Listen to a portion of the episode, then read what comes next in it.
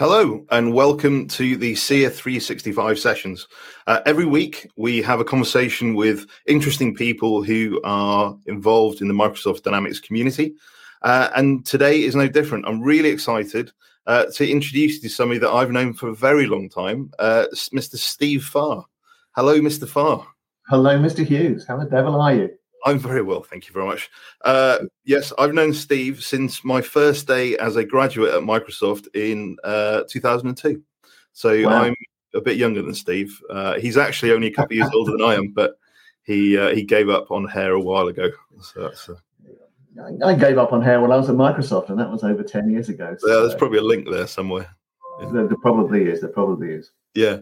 So uh, why don't we start off with a little bit about who you are, Steve? Yeah. So, um, so as as Richard said, um, so I got a background in ERP systems, um, going back to being an implementation consultant back in the um, back in the 1980s, if anybody remembers those. Um, and joined Microsoft. Um, was there for about seven years, um, working in Microsoft Business Solutions, as it was, yep. until we renamed it Dynamics. I can't remember when that was. Yeah. Um, and then um, moved into the data world in, in 2010. So um, uh, been with uh, a couple of organizations involved in uh, BI and uh, also AI um, before settling six years ago into Experian. Um, and I look after a few teams here um, dealing with data problems, dealing with bad data, and how we can solve that issue. So, well, and, and that's what we're going to be talking about today. I mean, it's, it's kind of one of those things where organizations spend a lot of money on uh, you know systems of record as kind of a broad brush uh, uh, name for them.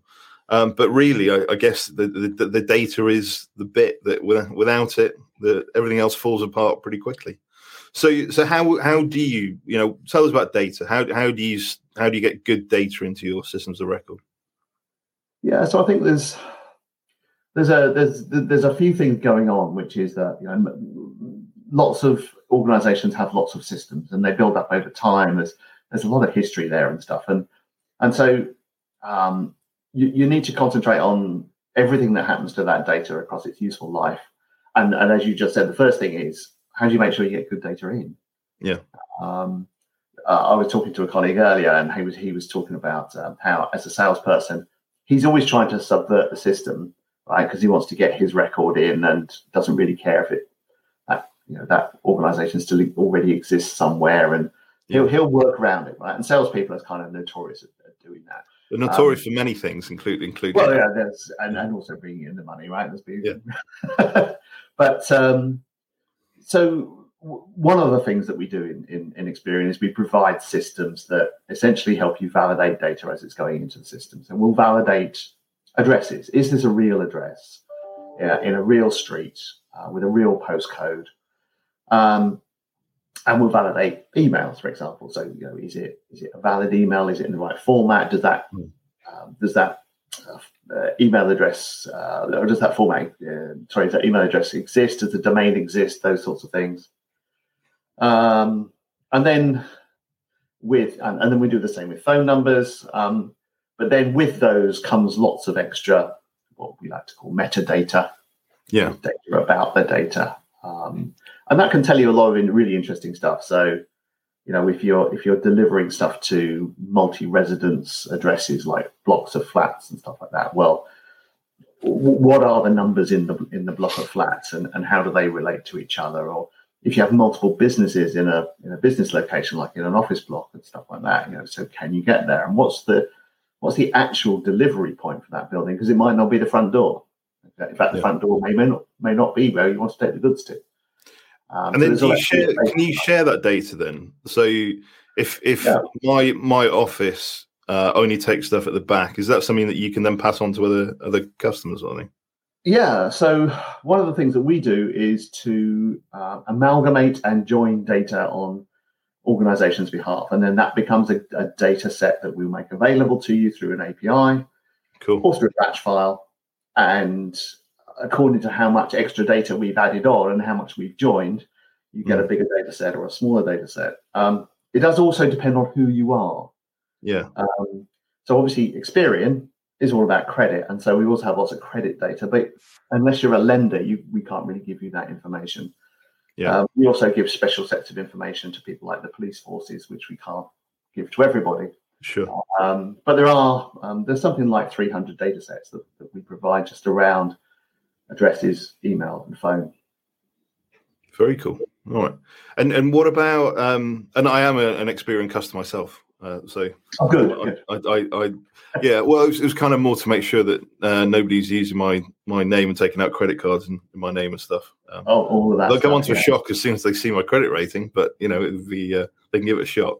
I can't see that, Richard. I can't see it. No, You can't see Oh, that. Okay, good. Yeah, I've got a great one, honest. Um, so that's cool. So, and, and what about? So, one of the things that we've seen um, over the years with customers is, you you know, you, you go through a data cleanse, uh, typically at a new ERP, which is kind of or CRM system, which is kind of my Yeah. side of things a bit more, um, and then the data lives there, and then um, you know nobody's really looking after the data. You know, the, the data itself Mm. gets a bit older. So, is that something you can help with as well? Yeah. So um, the, the the the problem with old data is, um, particularly with contact data, is that is that stuff just changes, and um, so if you just take the UK as an example, if you're dealing with consumers in the UK, um, Yeah. you've got about 300. Sorry, you've got about three million people who move home every year.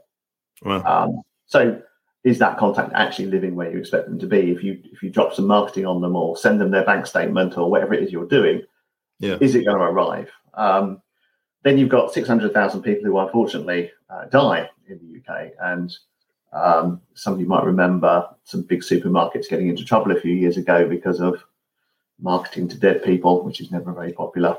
Uh, Yeah. Newspapers to get hold of that. Um, you've got people who change their name by deed poll. Um, and then you've got um, uh, people who get married, change their name uh, for, for that reason as well. Um, and then you've got um, on, and and then you've got the business side of it. So if you're doing B two B, uh, again, there are something like six hundred and fifty thousand new companies created in the UK every year. Mm. Um, I don't quite know why there are so many companies in the UK. The, the whole population's got about four each at the moment um, on Yeah. average. well, you can only blame me for one at the moment, but yeah, Yeah, okay. Um, so you've got people coming onto the register, people coming off the register, Yeah. you've got dormant companies, and, and, and so on and so forth. And just you know, managing that diversity, and then all the directors within those businesses as well. Are they still directors of those businesses? Are they directors of other businesses that you do business with? So maybe you've got bad credit with XYZ company, and now ABC company come along, and you don't realize actually they're the same people running it, and those sorts of things. So we can help you join up that kind of data um, and make sure that your current view is is as accurate as it can be.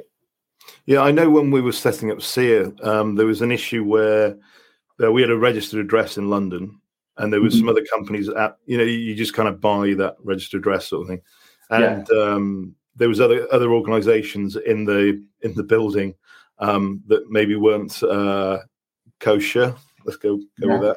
Uh, for, for, for fear of legal reprisals, um, and, and that actually causes a problem. So I'm, I'm guessing the, the you know on the back end, whoever we were dealing with at the time, um, you know, they should have been able to to sort of see the differences and and, and know they should be able to see they've got a different trading address, for example. Exactly, yeah. Yeah.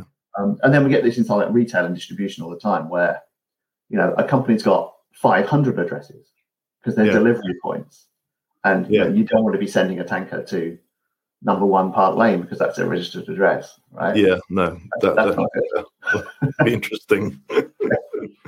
oh, cool. And so, how? So you, with the duplicate, so you, and that's how you would deal with the duplicate as well. Would you? You kind of go through that Uh, whole that same process. Yeah, so duplicates is um, uh, we all have problems with duplicate records, Yeah. right? Um, and um, duplicates is is maybe three parts science and one part art. Hmm. And you know, at, at the very basic level, you could say, okay, I've got a record here, and it says Richard Hughes, number five, Acacia Avenue, and I've got another record saying Richard Hughes, number five, Acacia Avenue, and and every single character in every single field is identical. Yeah. And so we can apply something called string matching to So actually, that string of characters is identical. It's a duplicate. okay, now I've got another record that says Rich Hughes at number one, Acacia Avenue. Okay, well, that's probably the same person. Yeah. Um, but now I've got uh, Richard M. Hughes at um, number four Acacia Avenue. You might well have a neighbor who's also called Richard Hughes. I don't know. Yeah. Um, and so I got less certainty there. Mm. And so we need to systematically work out what's acceptable and what isn't acceptable for different use cases. Um, we get into the, the, the thing about um, fuzzy matching. So, you know, how similar are things? Are things just misspelt? Um, do things sound the same?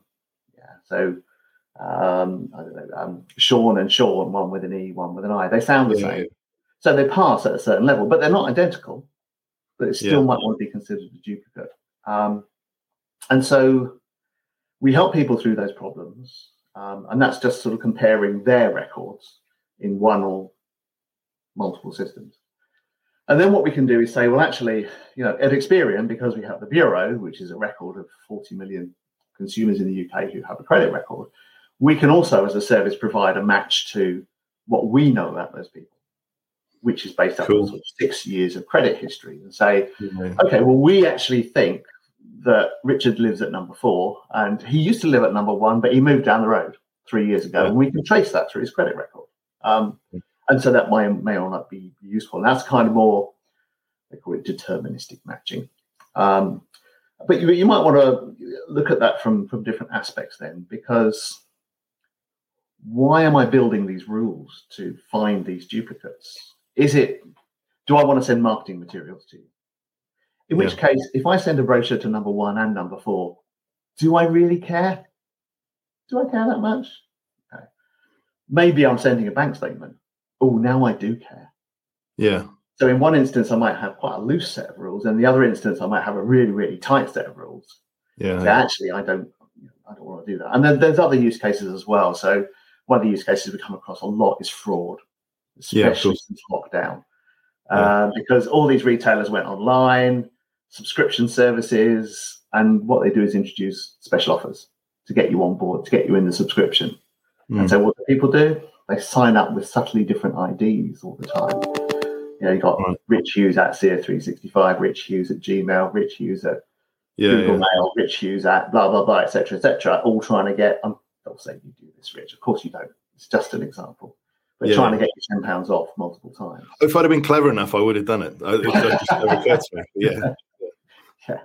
Um, so so it kind of it, it that has become one of the dominant use cases since uh, since lockdown. So, so they're actually clamping down on that sort of thing by using your service then? Yeah, exactly. Um, yeah. so Because I'm people- thinking something like Netflix as an example. I don't know if they're one of your customers or not, but that No. that that sort of thing uh, I could see because Yeah. they do that sort of three month trial, don't they? So Uh, the, the famous instance internally, and unfortunately, we can't, well, for obvious reasons, we can't tell you who the company was, but we found one person on their system 1,453 times. Because that, that takes effort to do that. though, to be fair to them. Real level. Yeah, yeah, um, Yeah. But you know, if it's worth a tenner every time, I don't know how much it was worth that particular one, but uh, yeah. um, you can see the sort of problems that people have Absolutely. inadvertently got into by going online and you know, uh, Yeah. which they had to do, right? So Very cool. interesting So- stuff. So as far as as far so. I, I, I don't think it's a hard sell to say to people you need good Oh. data. I think that's Oh. a I, I think that's a fairly apparent uh, apparent thing. But in, so you, if you're a so we have different people uh, that, that view this and, and listen to us. And hello, if you are watching it live, feel free to add some questions. And uh, we've still got a few minutes left. So if you've got any questions for Steve, please free to, free to ask, um, including why did he let me into Microsoft? Um, but but um, you know what what sort of tips would you give to any any organization that's uh, sort of looking at looking at their data and thinking you know what we really should put a bit more effort into this I think I think the big thing is that people don't know how bad their data is really. Yeah. They know it causes problems on a day-to-day basis, and sometimes, and, and they're kind of worried in the back of their minds that there might be a huge crisis in the background because they might get exposed by the sun for marketing to dead people or something, right? Yeah, and, sure. and, so there's that kind of big threat, and then there's the day-to-day irritation. Um, you know, one thing that you can do is if you don't want to commit towards you know, online systems, API checks right up front because you can't justify the ROI, mm. then you can send us a sample of your data and we'll profile it. Um, we run something like 70 different sets of stats across every single column of data. Um, and free of charge, we'll tell you what's good or bad about that data. And then you can make a decision, right?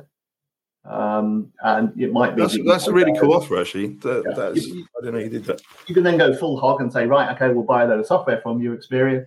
Or you might say, actually, do us a one off cleanse.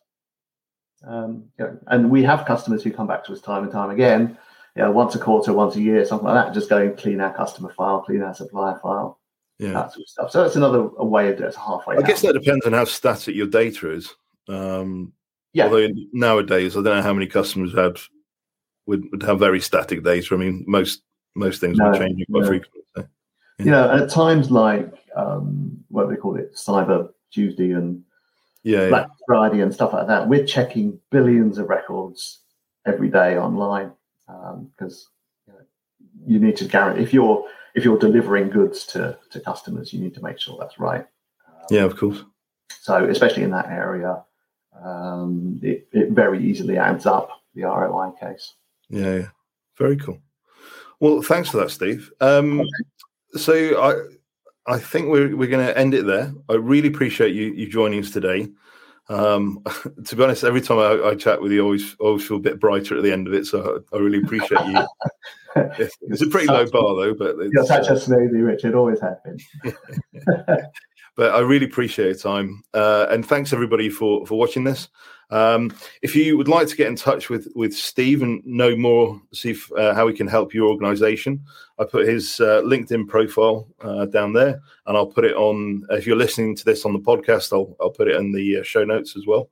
Uh, but thank you very much, Steve, and I hope everybody out there has a wonderful rest of your week. Thank you very much.